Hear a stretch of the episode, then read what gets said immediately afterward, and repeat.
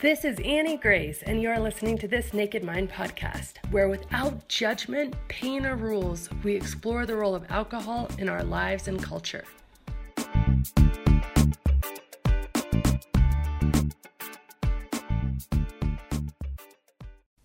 Hi, friends, this is Annie Grace with This Naked Mind, and I am here today answering readers' questions. And today I have a question from Ellen.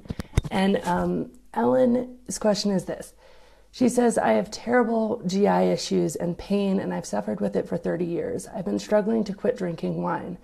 I used to use wine to help me get through the evenings when the pain was particularly bad, or when I was really anxious about things and that they might be getting really bad. However, the truth is, I also drank wine because I liked it. Now I feel that I'm having a nervous breakdown because the wine isn't there anymore to lean on, I know it was bad medicine, but I'm to the point where the pain and my anxiety around the pain is so bad that I'm afraid to put anything in my mouth. And I feel like my quality of life is gone. If you have any words, thoughts, or insights you might like to share, I would be grateful. Don't be afraid to be honest. You won't hurt my feelings. And please know I'm not asking for medical advice. I get lots of that. Um, well, Ellen, I think this is a tough one because I think that drinking for so many of us, whether it's physical pain or emotional pain or even not pain, but just the edge of life, the stress, the underlying current that something isn't quite right, the lack of ease and feeling comfortable in our own skin, the social anxiety, whatever it is, drinking numbs these feelings.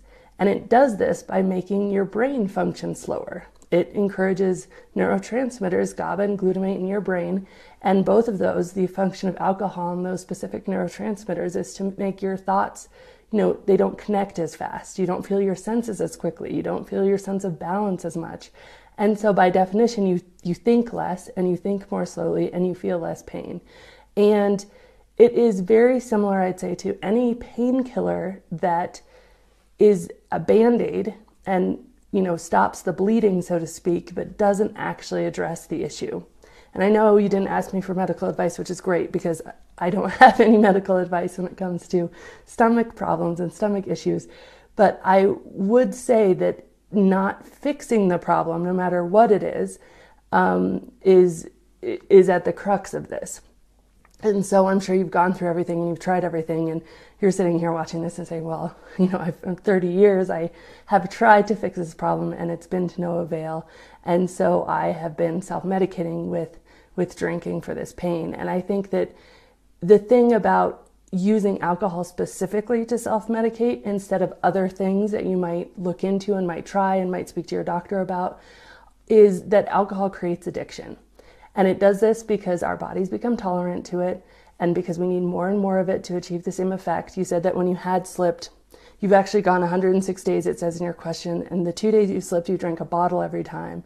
And what happens is that that one or two glasses of wine, you your brain doesn't have any more control to say, okay, I don't want that third and that fourth glass of wine, especially when over time you've developed kind of pathways of addiction in your brain. And you don't have control because your brain affects your prefrontal cortex, which is the part of your brain that you know exerts control not only on your immediate decisions but on your long-term decision making.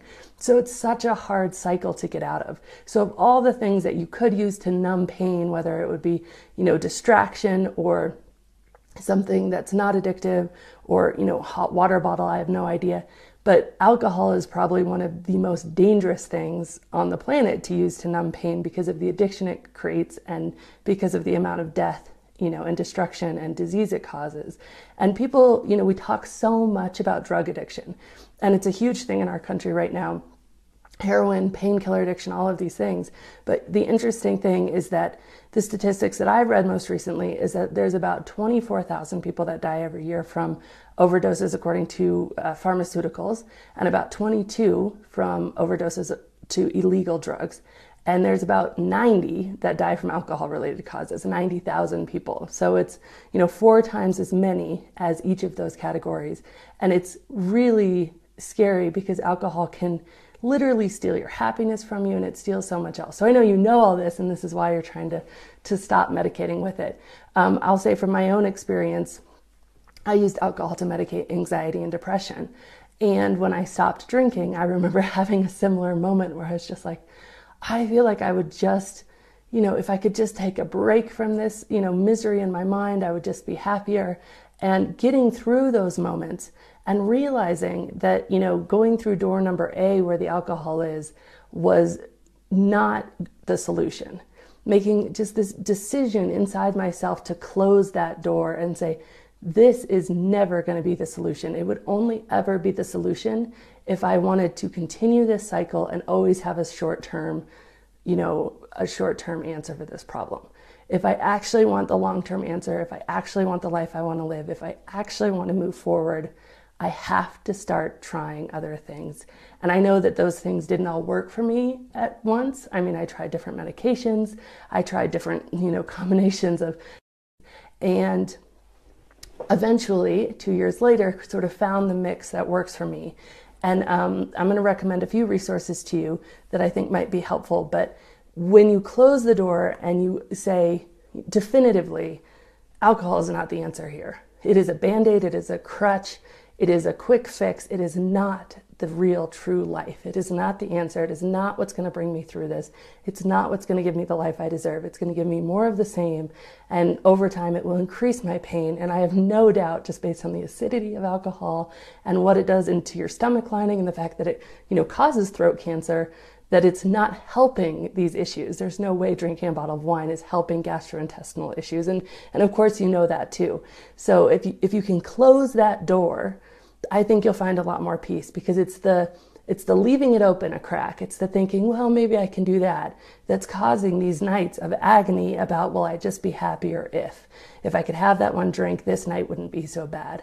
And when you're able to shut that door sort of permanently, like I did kind of with my depression, alcohol is not the answer to my depression or anxiety, then I was able to say, okay, now I have nothing. And this place you're talking about, about the quality of life being gone, it's, it's actually a great place to be because you're at that place.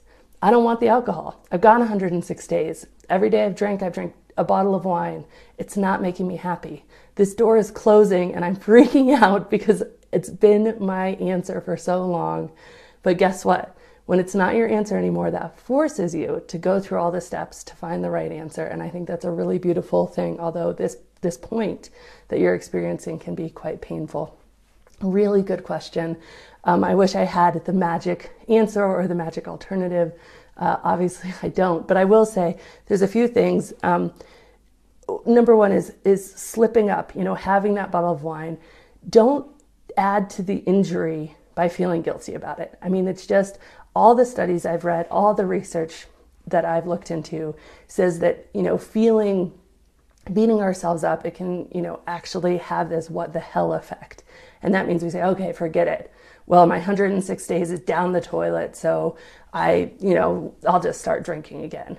And, and we get ourselves back in this cycle and it really perpetuates because what we do on a regular basis is much more common. If, if we do something today we're much more likely to do it tomorrow. If we drink today we're more likely to drink tomorrow. If we don't drink today we're more likely to not drink tomorrow.